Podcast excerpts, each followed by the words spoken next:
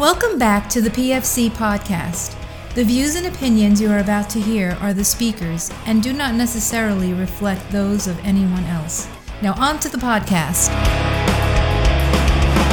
Good morning, ladies and gentlemen. Um, thank you, Colonel Shackleford, for the uh, and everyone else, of course, for the introductions and the opportunity to uh, share with everyone this update on our telemedical uh, support for operational environments. Um, Uh, I think you'll find it uh, hopefully interesting that the available services and kind of the capabilities uh, that we have previously been developing have really rapidly grown and are starting to harden uh, for long-term viability uh, ever since the establishment of the new virtual medical center at Brooke Army Medical Center.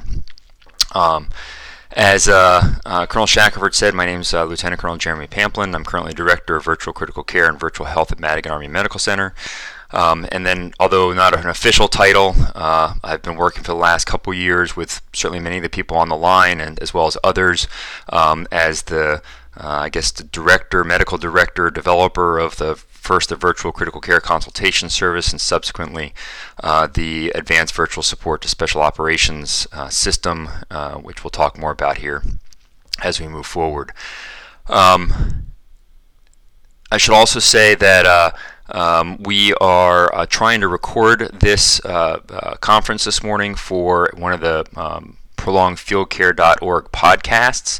Uh, so uh, this will um, uh, maybe sound a little bit more scripted than some of my uh, normal uh, conversations. I was told to st- stick to the script as much as possible. Uh, and then at the end, uh, when we do uh, our questions, I will probably repeat any questions uh, that are asked.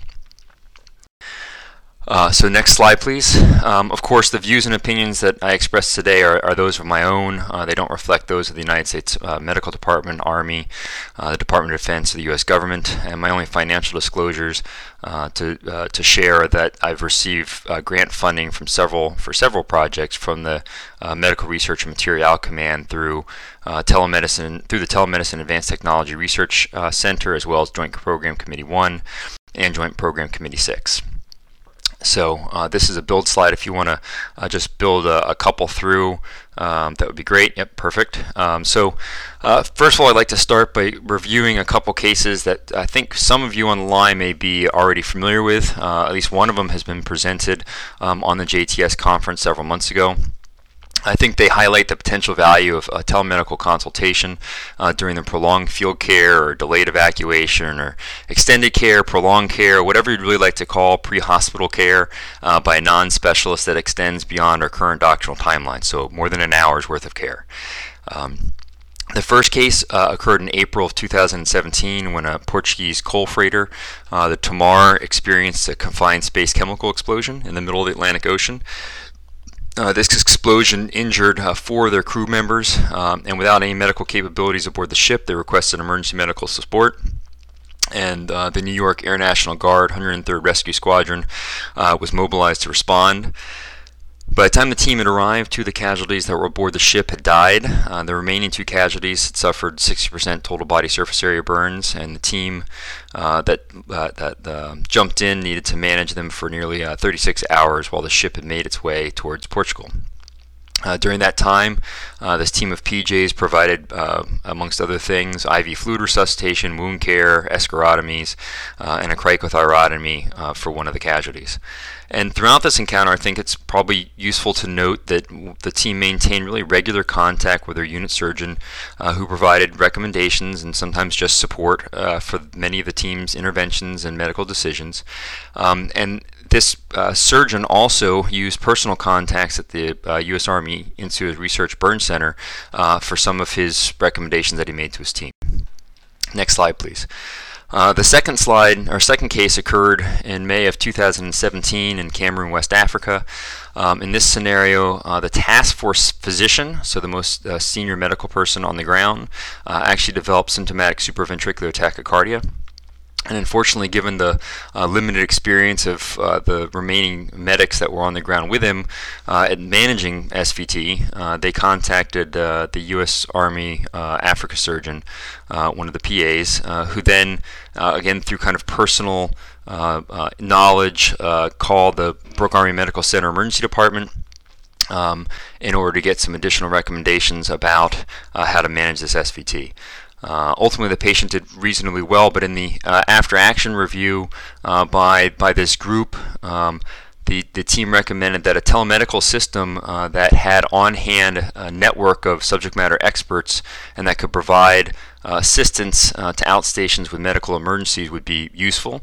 And the team furthermore kind of said they, they thought this uh, telemedical system needed to be accessible to all personnel and not only medical personnel.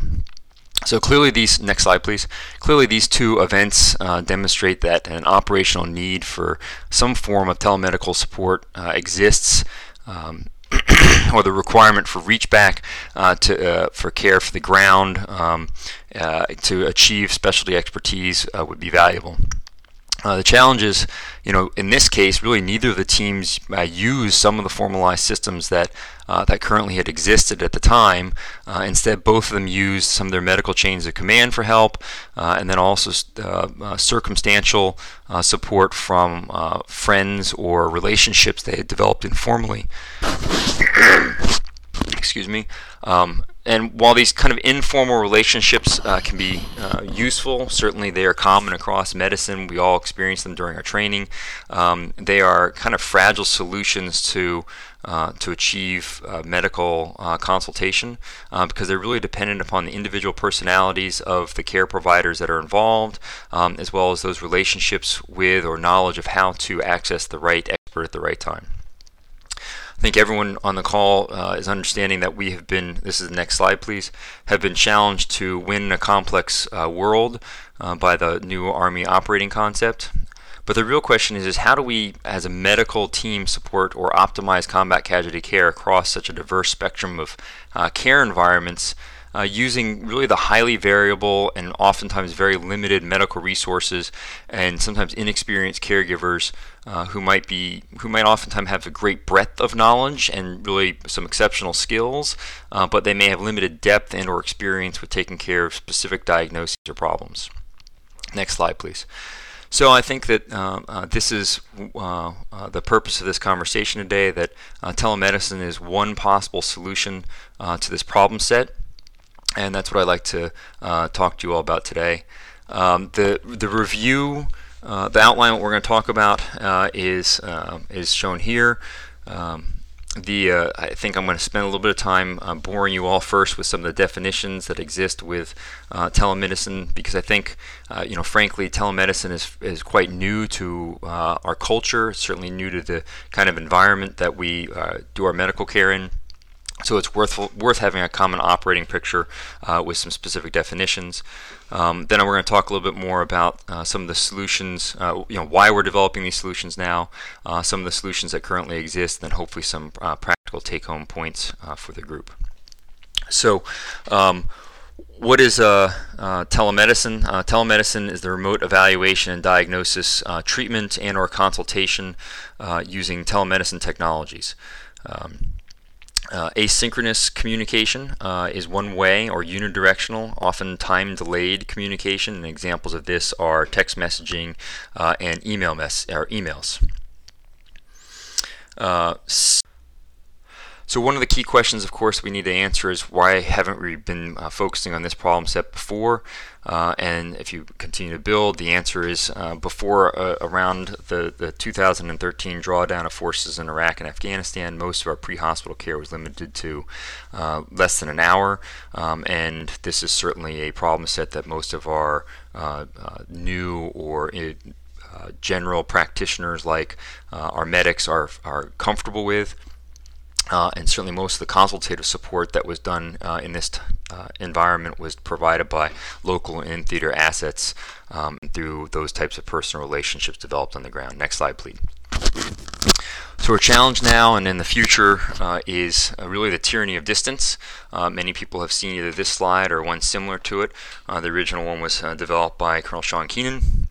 Uh, Uh, the current anticipating operating environments of our future really are big, Africa and the Pacific Rim, uh, whereas Iraq and Afghanistan uh, can easily fit in the United States of America, really just in the central United States.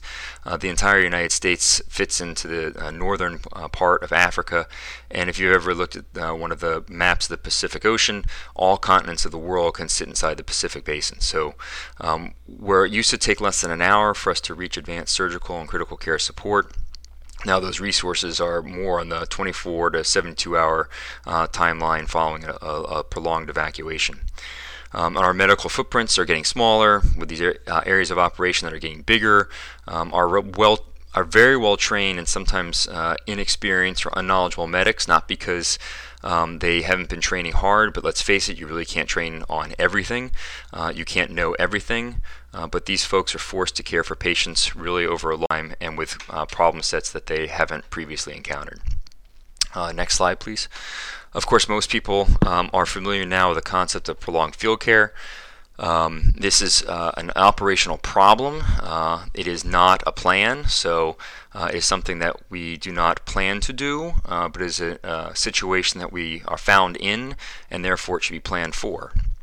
Um, I'm not really going to spend a lot of time talking about uh, what prolonged field care is or what it's not, who should be performing it, who shouldn't be performing it, um, because it's a reality that many people face whether they were intending to uh, or not, um, and uh, the reality is we can't evacuate our casualties maybe as quickly as we would like to.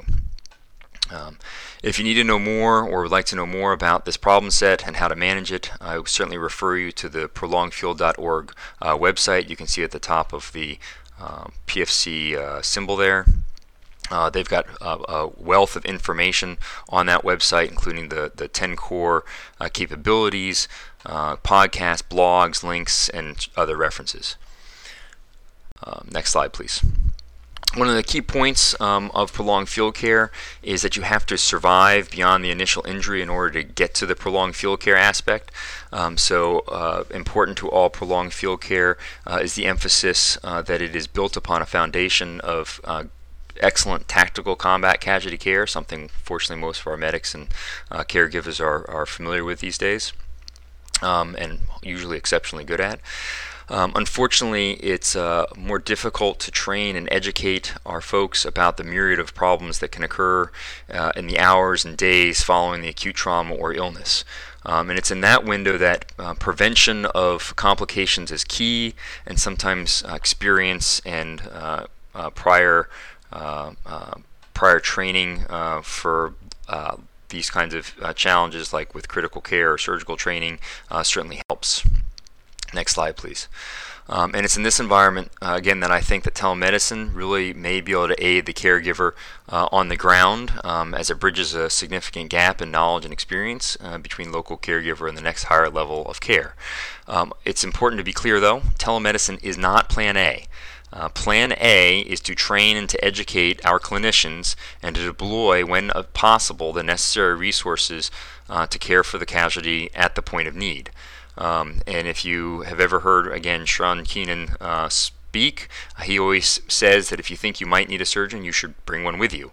So the challenge that we're faced with, of course, is when um, you don't have your surgeon or you don't have um, the resources that you might need um, because you can't deploy everything. So there does need to be a plan B, and that's where telemedicine hopefully fits in. Next slide, please. Um, I should also be fair, uh, there are some potential advantages of telemedicine, maybe even over our traditional deployment mindsets. Um, if a system is implemented correctly, it may offer us to have a smaller footprint of certain medical assets or certain medical personnel, um, so maybe a, a less deployment that could be potentially cost uh, savings. Uh, an example of that might be if you are able to um, train uh, technicians or medics uh, to help with certain types of exams, like an ophthalmologic exam or dental exam, uh, using remote uh, telemedicine technology solutions. Um, you may not have to deploy, deploy an ophthalmologist or dentist uh, to all of the current locations that they are being deployed to. Uh, and in that context, uh, telemedical support can actually improve access to certain types of care providers. Uh, and certainly if the um, network infrastructure, and I mean the uh, uh, communications infrastructure, is robust enough, um, it, it could be possible for a remote expert to uh, quote unquote see a soldier or a service member at a remote outpost without the need for them to be evacuated, and this could reduce some of the unnecessary medical movements that we have both in theater and out of theater. Next slide. Um, unfortunately, if history is going to uh, prove itself correct, and it usually does, uh, the myth of uh, having robust, highly reliable, large bandwidth, uh, low latency, and a fully functioning communication network in any of our future engagement, engagements is um, uh, likely uh, to occur. Uh, certainly we don't have those uh, types of infrastructure uh, now, and uh, because Murphy is ever present in our in our uh, operating environments, the uh, uh, it is should be anticipated that our communications will ultimately uh, be vulnerable and certainly could fail. Uh, not that we shouldn't anticipate um, that the technology will be available at some times, and we should plan for that, um, but Uh, I just want everybody to consider for a moment uh, the last time they tried to either FaceTime or Skype or do a video teleconference with a family member. And now I want you to think about whether or not it worked perfectly as designed, uh, and if it works perfectly every single time as designed. And of course the answer is that it doesn't.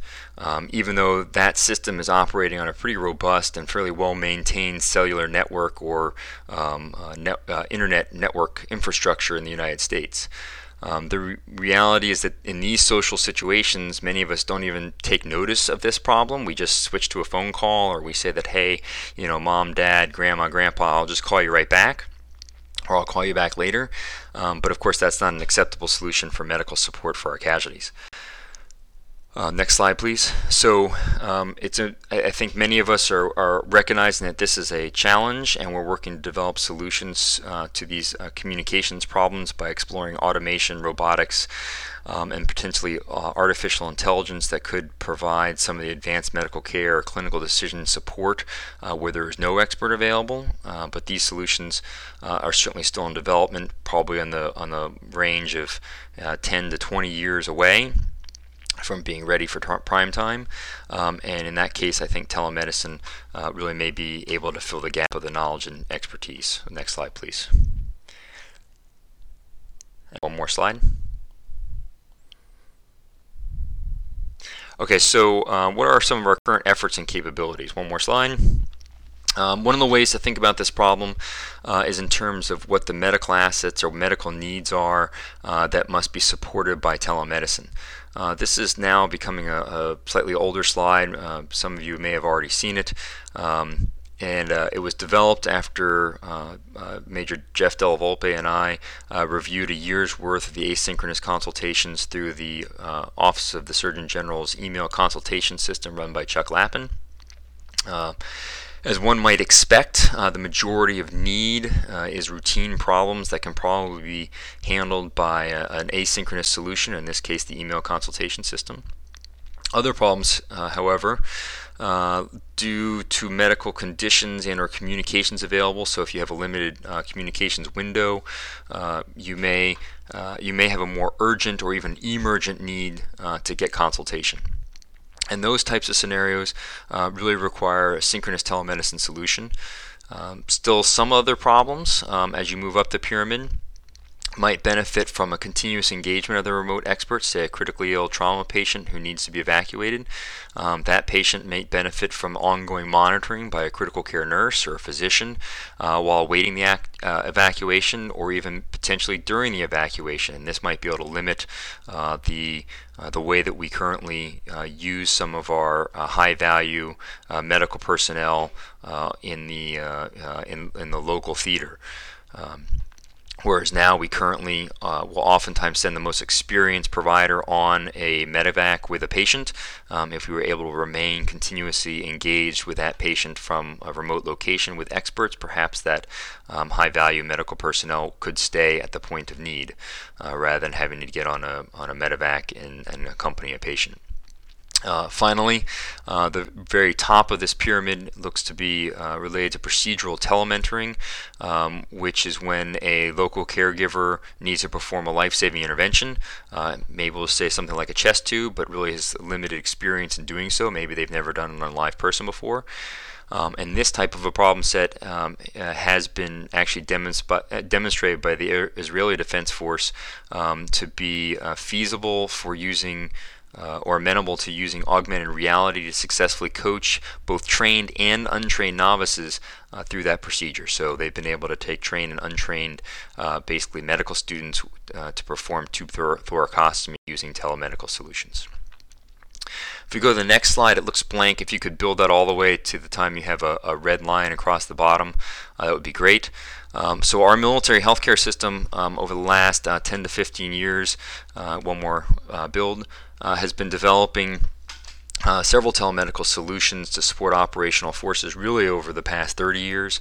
Um, the ones that are shown here are from the past really about ten years or so. They certainly don't include all the efforts that exist, um, but they are um, uh, they are at least a, a sampling of what has been available for the last uh, several years. Uh, they include asynchronous solutions at the top, um, such as the A K O or O T S G email consultation system um, that probably nearly uh, all of us have used at one point or another, um, uh, to also the more recent uh, Pacific Asynchronous Telehealth uh, portal and the Health Experts Online portal. Um, Those two solutions, uh, many don't uh, realize, but they are actually the same uh, technology. They're even the same computer servers, both of which are actually housed at uh, Tripler, uh, but they are managed by two different teams, one at Tripler and one at Portsmouth. Um, We have more recent efforts, uh, certainly some of which I've been a part of, uh, to provide synchronous support with telephone-based solutions like the Virtual Critical Care Service or the Advisor, uh, the original Advisor system, um, to also having some of the video uh, teleconsultation or video solutions like the Telehealth in a Bag system that was developed at Launchstool, uh, which many of the folks in Africa have been using. Uh, a similar video consultation service was used by the Synchronous uh, Telemedical Support to Special Operations Forces, or the S T S three uh, solution, uh, that used uh, something called web or real-time communication software, um, and um, that uh, that uh, that was a, a, a project primarily with Fifth Group, uh, Fifth Special Forces Group uh, out of Syria. Uh, the most recent effort has been uh, developing uh, uh, procedural telementoring with a battlefield emergency stabilization skills trial uh, that is currently being conducted uh, by some of the folks at Fort Bragg as well as uh, Womack Army Medical Center. So Third Group and Womack, um, and they're uh, going to be examining augmented reality and other telemedical technologies to support uh, uh, procedural telementoring. So uh, usually when I show this slide, uh, people think that it's a, a lot of options and rather confusing. I do too. Uh, so it's good to know that uh, we have made a lot of progress since the V MedCen has uh, started, um, and we are trying to simplify those uh, solutions. So if you go to the next slide, please. Uh, we now have uh, the Advisor system. Uh, Um, the Advisor system, uh, as it currently stands, integrates all of the previous telemedical solutions that I had on that last slide into one uh, program that is anticipated to be uh, core POM funded in years to come. Um, the, in, in this system, all urgent and emergent consultations are routed through an automated phone system to reach a specialty consultant uh, in real time. Uh, and routine consultations are still managed by either the A K O email system or, where available, so this is primarily CENTCOM and PAYCOM, uh, the, uh, the PATH and HELP portals. Uh, we are working towards bringing all the routine consultations into the PATH HELP system, uh, but that uh, is not quite ready for prime time. If you go to the next slide. Uh, this uh, this slide shows the current uh, telephone tree of uh, how Advisor works. Um, Uh, if you call one of the either toll-free number or D N S um, number, or sorry, D S N number that's at the top uh, of this slide, you are connected with an automated system. If you press option one, you're connected to the Virtual Critical Care Consultation Service currently, and hopefully in the relatively near future, you'll be connected to the Joint Telecritical Care Network workstation that is on call, and I'll, I'll talk about that in just a moment. If you press two, uh, you are directed to the Specialty Services menu, so it's a, a secondary menu, uh, and you are provided options for talking to a general or trauma surgery physician, an orthopedic surgeon, um, a pediatrician, a toxicologist, or an infectious disease specialist, uh, and then there is a option on that menu for uh, kind of catch-all if uh, you need a specialty that's not otherwise listed. If you press three from the top menu, you're actually directed to uh, one of three on-call emergency rooms, and uh, we've just added uh, number four option, which if you press it, you're directed to the U S Army Burn Center. Hopefully in the very near future, we'll also add an option number five, uh, which will be connecting uh, folks to the acute lung injury team um, uh, or the ECMO service that's now at San Antonio. Uh, next slide, and this next slide is really more for situational awareness than for anything else, because many people have asked questions uh, about this uh, program or this uh, effort. Uh, so uh, the critical care community across the military health system is working uh, to uh, create a Joint Telecritical Care Network, or a Jetson, in an effort to provide really more reliable telecritical care services to both M T Fs and for operational forces. And it's anticipated that once these workstations are online staffed twenty-four seven, that we'll have uh, at least the opportunity to start trying to provide continuous remote casualty monitoring.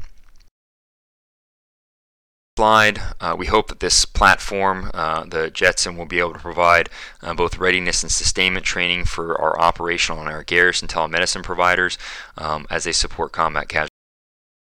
And if you go to the next slide, uh, conceptually that allows us to train as we fight um, in the T D A and T O N E worlds.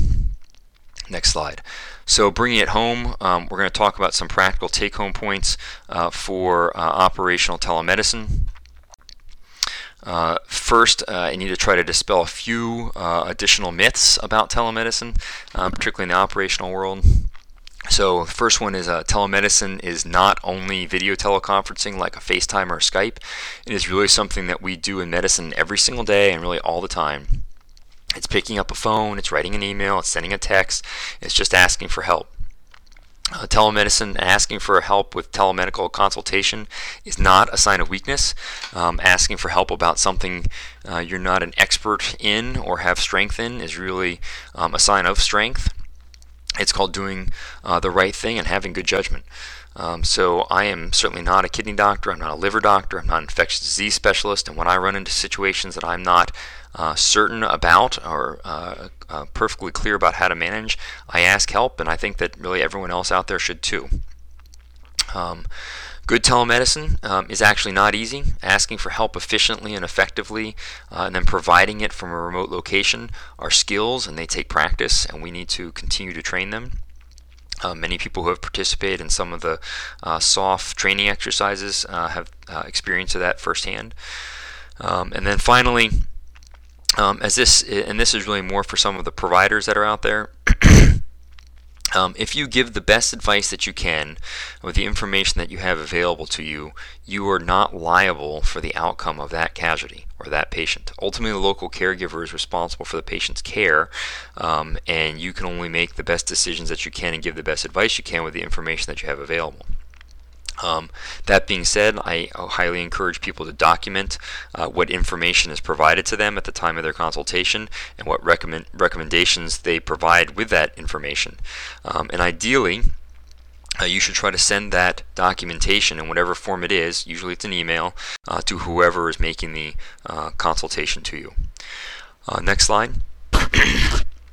Uh, several of us have tried to capture our lessons learned over the past few years um, in uh, this teleconsultation and prolonged field care position paper that was just published in uh, this uh, fall edition of J SOM. Um, and I'm going to try to quickly go through uh, the four main recommendations from, uh, from this uh, paper. Uh, next slide. First of all, planning.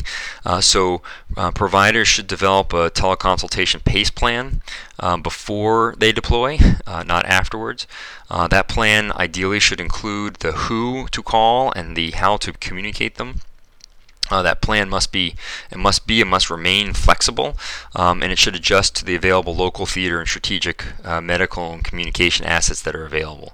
Uh, communication solutions uh, within this plan should include, um, and not be limited, uh, to uh, commercial and tactical options. And I think this is important because you'll find, again, Murphy rules, and that uh, whatever uh, communications platform you plan for may or may not be available when you actually need it. Um, the remote consultant and or the expert uh, that is available to call uh, could certainly include the advisor system now, but you should also consider other medical assets in the chain of command, uh, the theater of operation, the area of operation, to include surveyed and approved uh, local hospitals and coalition forces. Uh, so don't forget to reach out and, and uh, interact with the friends that are uh, nearby. Uh, units uh, should test and train uh, this plan whenever possible, both deflo- before deploying, and uh, should do the communication checks uh, after they have deployed. Next slide. Uh, training is important for this, uh, this uh, uh, telemedical solution. Uh, local caregivers and remote con- consultants uh, need to train to provide optimal care using various uh, telemedical technologies, including phone, uh, video, video teleconferencing solutions or softwares. Um, they need to uh, practice uh, doing remote ultrasound guidance whenever possible, um, and whatever other scenarios they feel that they may run into, like tele- uh, procedural telementoring. Um, this should consist of both classroom and, whenever possible, practical exercises. Uh, next slide. Uh, when you're doing your practical exercises, uh, you should try to uh, include in that training uh, various levels of patient complexity. So doing a, a consult on a, a simple patient is much different than doing one on a complex patient. Um, and when you incorporate critically ill and or injured patients into the exercise, uh, it becomes even more lifelike and uh, valuable training. Um, certainly some of that training takes a lot of time, uh, so we have uh, provided some options for how to uh, potentially uh, st- uh, um, uh, structure or scale that training uh, t- according to the minimum, better, and best uh, kind of model. And if you want to read more about that, you can uh, look at that in the position paper. One of the things that we found uh, useful um, and important is that um, is, is this PrEP mnemonic.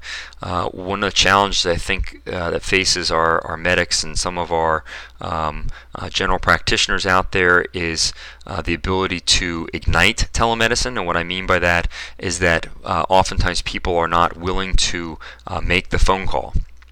So uh, the PrEP mnemonic, which stands for uh, preparing, recognizing, executing, and performing, uh, is one way to structure some of the training uh, that you that you uh, conduct, um, and that may ensure telemedical consultation is optimized.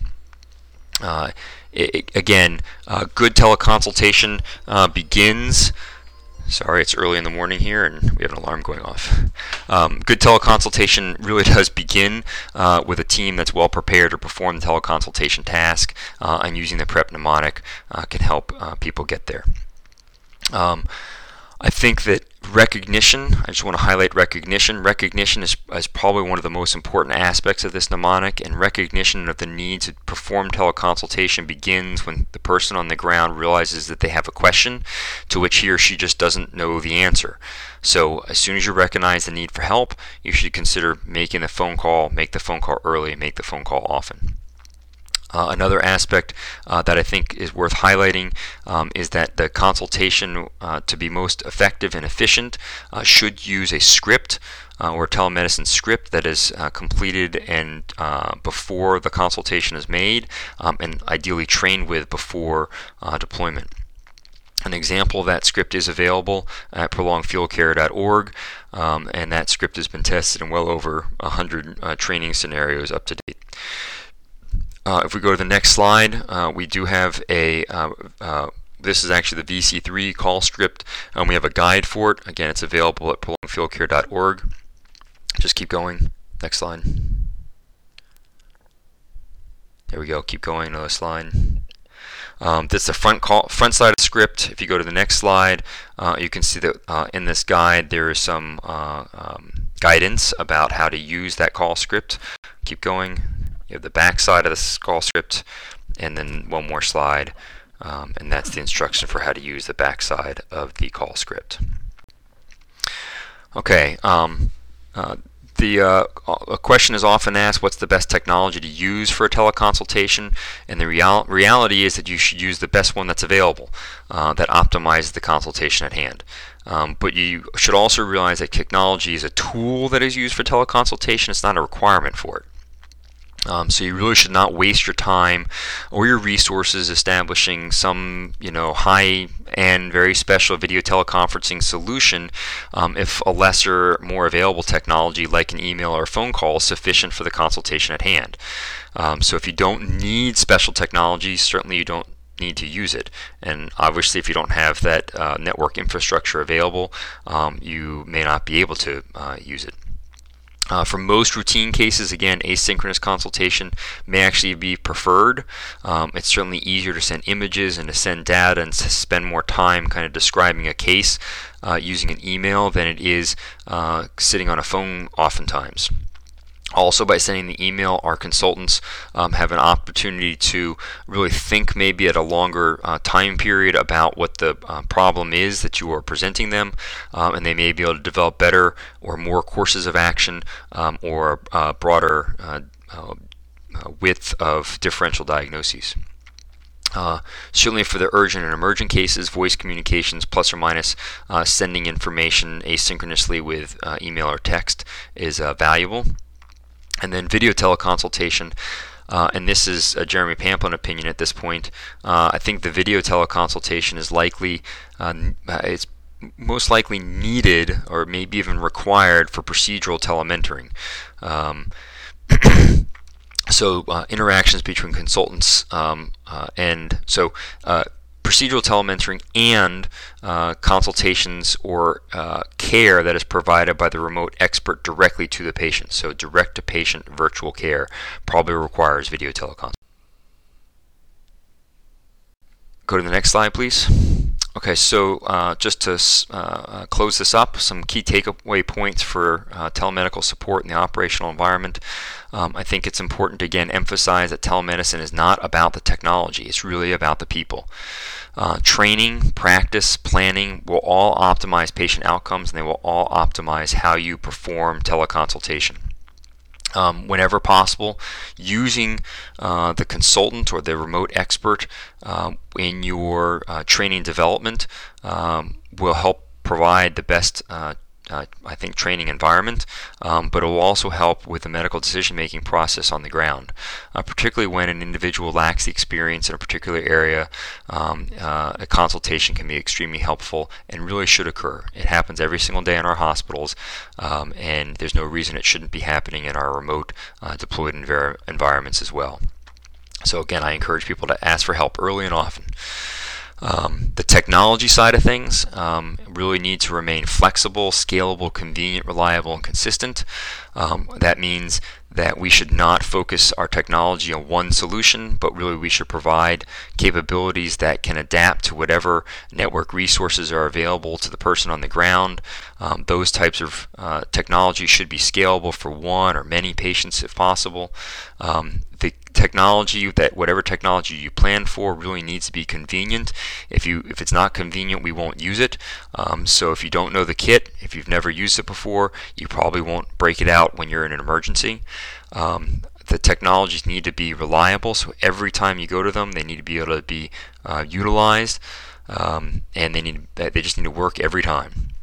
And hopefully, as we grow this these solution sets across the enterprise, they will become uh, more consistent uh, across um, how we uh, across the telemedical system. And with that, I will pause and um, or I will stop and see if there are any questions amongst the group. Uh, so yes, ma'am. So the question was, is the advisor line active? And the answer is absolutely. Um, the uh, phone number is on the slides, uh, and if you, um, it's also being distributed amongst uh, a variety of chains of command. Uh, so if you uh, need to call it, um, you're welcome to do so. If you just want to call and test it and not actually test, uh, uh, connect to a consultant, that is also an option.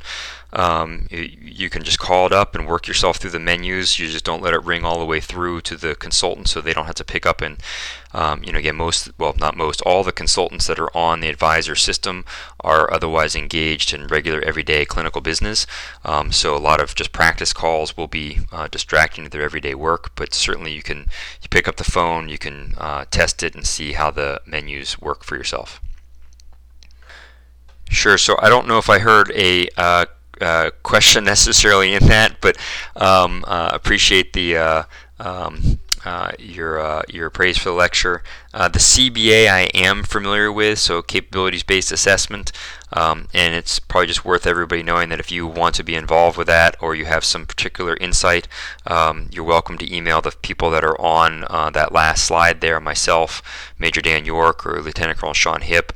Uh, certainly there's plenty of other Uh, folks you can get in touch with to include your change of command that can try to uh, you know move information up to us, but those are probably the fastest uh, three uh, people to ping uh, to hopefully get information into that um, that assessment. I, I want to comment on one more thing with relationship to the Advisor uh, toll-free number. Uh, some people are have trained with and are currently using some other uh, previous numbers to include the virtual critical care consultation line and the S T S three uh, numbers. Those numbers are still active and will not go away anytime in the near future, maybe not forever. Um, they just uh, link into a portion of the overall Advisor call tree. Uh, so the toll-free number hits you at the top, the V C line just hits you at option one, and the S T S three line um, enter the system at option two. Any other questions? Uh, that's a great question. So I, uh, just to repeat the question, um, it was uh, it, what is the future of growth for the Advisor consultants? Um, and uh, the comment was that as the consultant pool grows, um, the system will become more robust and able to essentially follow the sun with who's on call at any given time. Um, Yeah, so again, that's a great that's a great question. Um, I think there's a there's a couple pieces to um, address in it. Uh, the first is there is there really is a balance between uh, the number of consultants that are available on the system um, and their skill set at providing consultation in the in the in the context that we are asking them to provide consultations. Um, I don't know if you've ever had the experience when you call up a consultant and they provide you recommendations that are just simply not uh, possible to follow, or they are frustrated with um, the caller because the caller doesn't have the resources that they the consultant wants them to have in order to do the recommendations that they want them to do. Um, one of the things that you know all hopefully all the consultants that are on the Advisor system now um, have learned, we certainly have tried to train them, is that you know you always provide the help that the local person needs, um, not the help that you want to give them. Um, and providing that consultation in context, again, is a skill set, um, and the more rapidly we expand, the harder it is to make sure that all the advisors that are on the system have that um, knowledge and expertise and that training, uh, so they give the appropriate consultation in context. I think that we are, as we are expanding already, um, there have been a couple reports of that type of a challenge, and we just need to be very focused on that, uh, that we don't expand too quickly, but we also want to be conscious of what you said is uh, the faster we can get more people on board, you know, the more volume and frequency we can handle. Um, That being said, um, uh, the future growth uh, right now is really being uh, is really kind of tied to some of the approval processes uh, at some of the higher headquarters uh, to allow more consultants from across the enterprise, so different regional um, uh, folks to be involved in the system. Um, obviously, uh, there's a balance between Uh, providing beneficiary care and then providing this type of consultative care to our operational environments. Uh, I think that the uh, current messaging from our leadership is certainly in favor of uh, providing consultation to our operational forces when we need it, and that is a priority. Um, but you know, it's difficult sometimes to uh, move the slow-moving ship of both MedCom, BUMed, um, and uh, Air Force uh, Office of the Surgeon General to Uh, you know, to support these types of operational efforts when the focus for so long has been on garrison and beneficiary care. Again, I think the conversation is certainly going the right direction with that right now, and people are very supportive, but some of the documentation is still catching up. Hopefully that answers your question. So the question, uh, great question again. So the question was about continuity. So if you make a consult, um, is that same uh, consultant, remote expert going to be available, you know, seven to eight hours later uh, when you want to re-engage them? Uh, certainly, uh, and I think this is a great aspect to bring up about training versus real world. When we have done most of our training calls, most training is done as a single phone call to the consultant, and usually it does not involve follow-up. Um, All of the real world events that we have been engaged with have required at least one follow-up phone call. So the continuity question is really important. Um, uh, right now, just with the volume and frequency of calls, the, the consultants, generally speaking, are on call long enough. They're usually on for several days at a time. So if you call back into the system, you usually reach uh, the person that you're, you, you were talking to before as it currently stands. Obviously, that may change in our future. Uh, with higher frequency and volume, um, but if you look at if you look at the call scripts that we have been providing, one of the first uh, questions on the call script is, what's the best contact information for you? And we tend to train, or we we train our consultants or advisors to provide their personal uh, phone numbers so that you can uh, do with the continuity that you're talking about. So once you've accessed the system through a generic number, ideally you would get individual numbers so that you could do exactly what you're asking for, which is to call the same person that you've already talked to back. Um, one other interesting way of doing this is how both the asynchronous systems that are currently in play um, do it. Uh, so the A K O email system, as well as the PATH or Help portals, they all send their messages or their cases uh, to a group of consultants, and then the replies for those cases go to the entire group as well. So the whole group essentially maintains situational awareness of ongoing consultations. Um, that's, I think, a, a, a nice way of doing it. It's a little bit harder to do that, obviously, with synchronous consultations.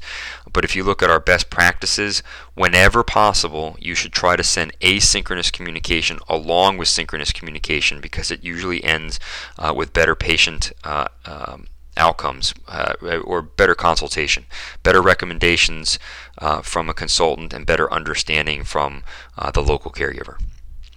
Uh, hopefully that answers your question. That's it for today's podcast. Be sure to go to our website, w w w dot prolonged field care dot org. Find us on Facebook, YouTube, Instagram.